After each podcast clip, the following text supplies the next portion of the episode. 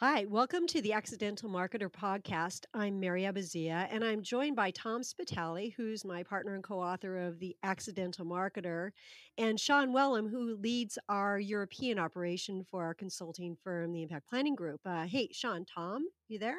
Hi, Mary. Yep. Hey, Mary. Hey, Tom. Hey, so, you know, this, as always, our podcasts are designed for accidental marketers. And that may be you or it may be someone you work with. So we're continuing our series where we deep dive into the chapters of our book. And today uh, we are focused on chapter six, which is entitled, What Were They Smoking?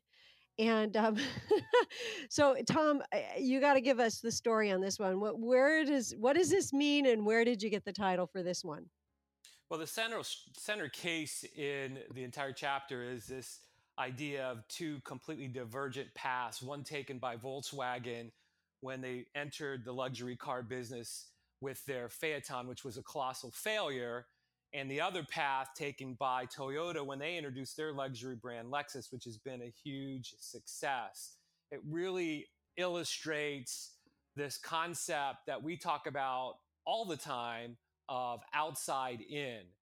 When the Phaeton was launched, it was launched because the chairman had a pet project where he wanted to kind of get back at some luxury car competitors that he was mad at that he thought were infringing on his space. And the first thing he did was create a list that he penned himself of 10 things he wanted the car to have and sent it to his engineers to to start building it. Whereas the first thing that Lexus did, Toyota did with their Lexus brand, is they sent three engineers to Laguna Beach, California, to live amongst luxury car buyers to learn their habits and their needs. And of course, those the paths diverge completely from there. And and and the chapter kind of goes on to talk about you know how the Phaeton failed, how the Lexus succeeded, and it illustrates a really, really important tool, our favorite and most important tool called the ability to compete, Mary. Mm, yeah, yeah, yeah, and it is one of my favorites. Um, we call it we we have a couple of terms for it because we love it so much. We have the ability to compete, the ability to win, and actually even sometimes we call it the ability to satisfy so it has a couple different titles but we uh, we do think that this is a great way as you said to be more outside in as you look at this and as you describe the difference between lexus and our uh, phaeton. Sean what can you describe a bit of the key elements and um, how does it work well, the ability to compete, that's I tend to be my default for it, but but I, I, take your point. People call it all sorts of things. But what it really does is says, look, what are the, the critical things that the things about my product or service that are that, that people rank as important when they're making a, a purchase decision. So with the ability to compete, we need to understand what it is that people are evaluating us against? What what are the criteria, the decision criteria? How important each of those criteria are in relation to each other? And then this is the critical part, how well your customers perceive you in delivering against that criteria. So it's essentially we're trying to map the customer's mind. We're, we're imagining a rational customer. We know they don't exist, right? So we're taking a, a step towards that by saying, look, if a customer was faced with a rational choice, what would be the decision points they would consider before they made a decision?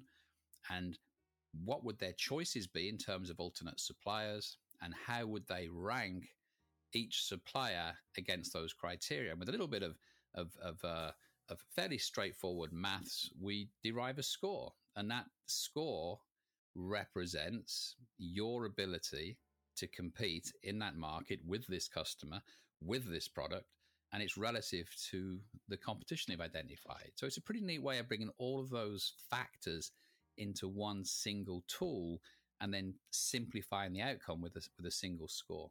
Yeah, kind of like the window to the customer's mind or something. Right. Um, yeah. So, Tom, what is the secret to getting this right? Well, I think the secret to getting it right is to do something that's really, really hard for anybody that's working within the four walls of an organization.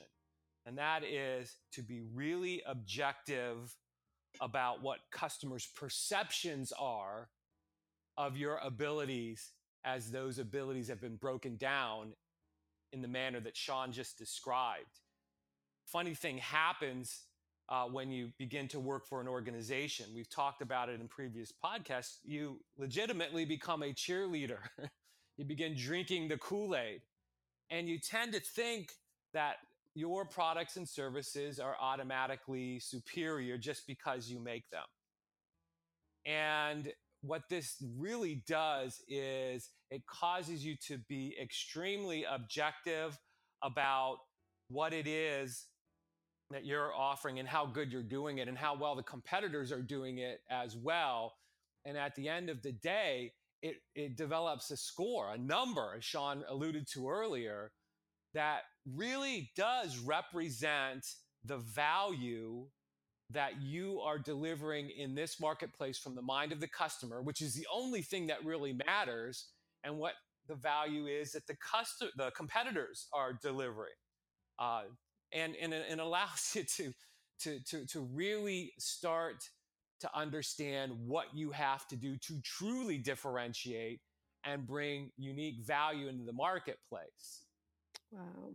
It sounds like kind of like a net promoter score in a way, a new version of that. Is that, Sean, do you want to add to that? Yeah, I, th- I think it's. Um, I'm not sure about the net promoter score because that that it, it does sum up right. You know, how likely are you to buy our product, and therefore how likely are you to recommend it? How how pleased are you with it? Um, and I think there is some parallels between those two. But the key to me is is um, is that relative point of difference because there's no you know good score or bad score. Absolutely, it's it's all down to what do you have to do? Because often you'll find, I mean, in a perfect world, you'll have the highest ability to compete score, and therefore you're in a very strong market position. In reality, it's more common that you'll be very close to your principal competitors, and sometimes you'll be behind maybe your leading competitor.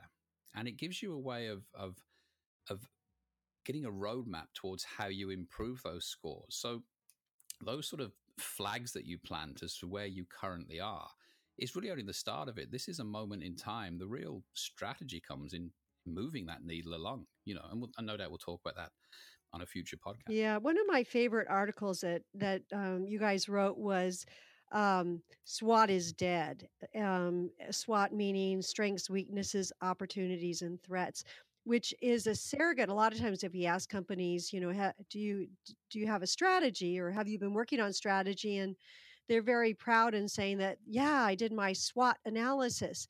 And um, you know what we've seen as a trap, kind of adding to you know what what's good practices or bad practices, is SWOT traps you in that past, um, and you do what you've always done because you're good at doing that old stuff.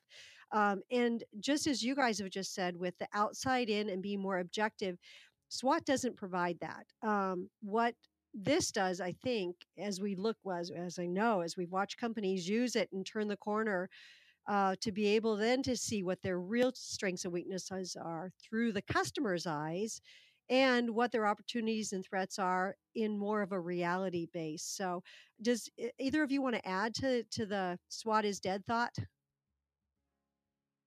Uh, I mean, I, I, agree with the sentiment. SWOT is, is a is a useful tool for gathering data, but it's not really an analytical tool. It doesn't give you insight. It doesn't take you anywhere. You end up going like, you know, so what? That, that's kind of probably what it, it, it alludes to.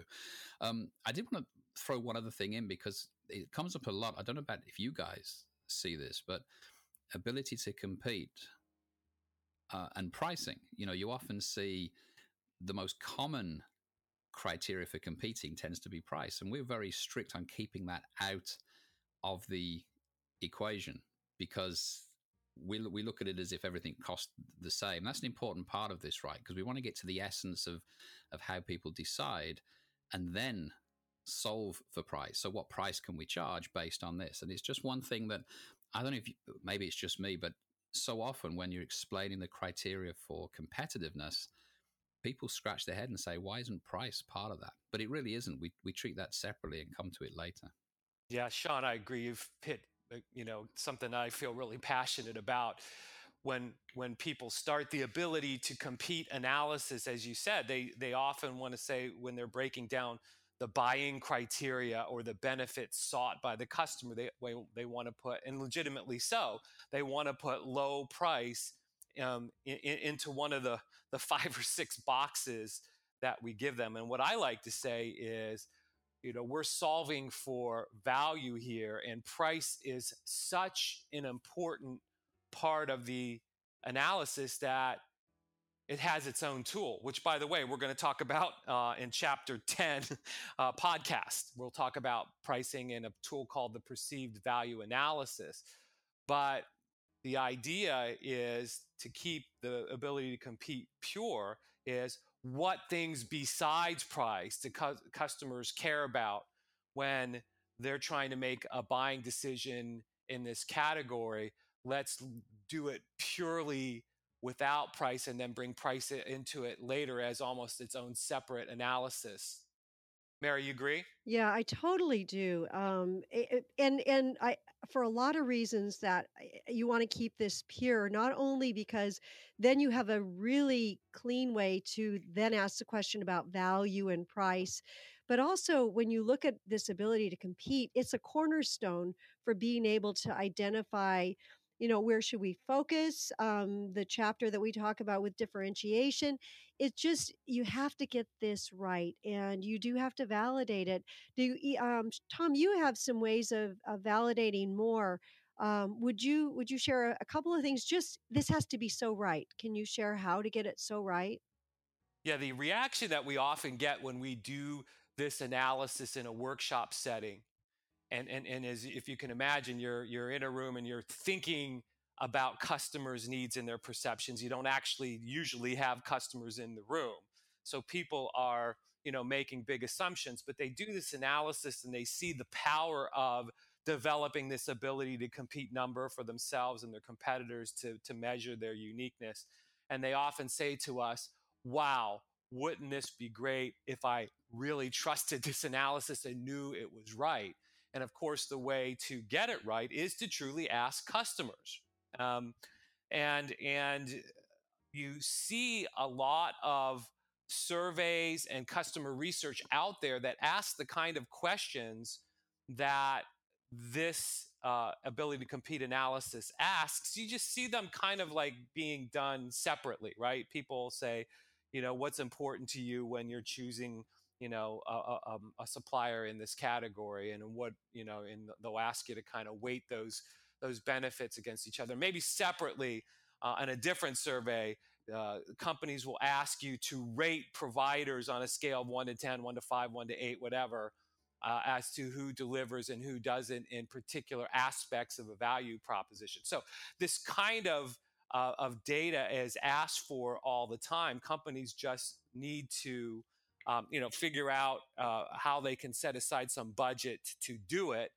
And um, you know, there's some some really exciting new ways to get this kind of information um, that are, are emerging through things like social media listening and web scraping, scraping, where people are talking about products and services. And even without convening a focus group, you can begin to gather this kind of information. But it's just really, really super important to try to um, you know, get customer input to the pieces of this, and and, and you'll have truly a a, a really a competitive weapon um, because this will help you make great decisions uh, on your products and services. Yeah.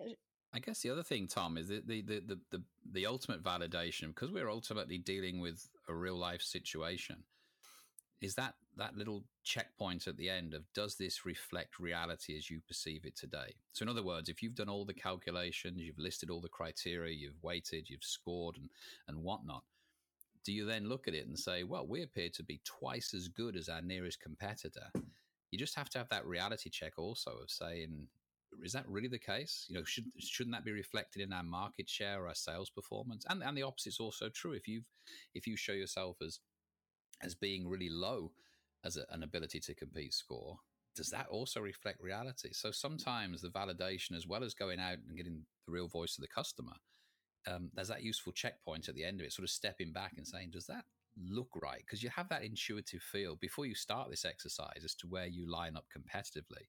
Um, and if you're massively disconnected, you know that's sometimes a, a little warning sign. Time for time for. Yeah, I love that. Well, yeah, I, I like what you said, Sean, because when that's the fun part of a workshop or working with clients when they get to that point where they step back and look at it, and either they go, wow, this really does look like, you know, the situation of market shares with these other competitors and the elements that are allowing them to win and us not. Um, or it's like, uh oh, you know, we were missing some big things here that we need to work on. So it's either the aha or the oh no moment typically hits about then. And even if it's not perfect, it's nice to start down that path and it will get better and better. As Tom said, when you validate it more, and then Sean, as you said, you continue to gut check this. Um, and that's sometimes the most powerful question you get from this is is what are we including in this analysis that actually isn't that important or at least isn't discriminatory in terms of buying decision? And and probably most importantly what are we missing? What are we not evaluating ourselves against that customers are finding important? Because that's the that's the uh, the real secret of this. If you want to as you said earlier mary sort of a window into the customer's mind you're not the customer. And sometimes, if it's massively disconnected from reality, it's usually one of those two things. You're, you're counting something that doesn't count, or you're missing something that really. Yeah, does. and also we've seen where um, we talked about lukewarm tea in segmentation chapter. If if this is done kind of um, at too high a level, not really thinking about one type of customer group or one type of a customer segment, um, it it it's vanilla, you know. So being able to get this to a segment or customer group level to do this analysis, as you're saying, Sean, you're getting deeper into the right windows of the right customer minds to try to sort this out. Mm. But I've, it's funny, we can take a completely chaotic situation, and once we're done with this analysis, everyone at least knows what the to-do list is. Tom, do you want to comment right. on that too? Yeah, no, I, I completely agree. It, it does drive a um, a hunger for even you know specific types of customer research. When, as Sean says, you look step back from it and you say, you know, what's missing from this picture? Because we thought we had this analysis right, but we look at the bottom line and we realize it's not matching or reflecting the market share situation we really need to go out and talk to our customers more because we are so obviously missing something that's really important. Either there's a benefit that they're seeking that we haven't captured, or we're over or underrating ourselves or competitors as we begin to rate them uh, for the analysis. So this is this is a great discussion. Um, we really hope that you've enjoyed this topic. Obviously, we have so much passion for it. We could go on for for days, but um, we're going to wrap this up, and we look forward to you joining us for uh, future episodes where you see how this this concept and tool actually get um, leveraged in future chapters as well. Thank you very much.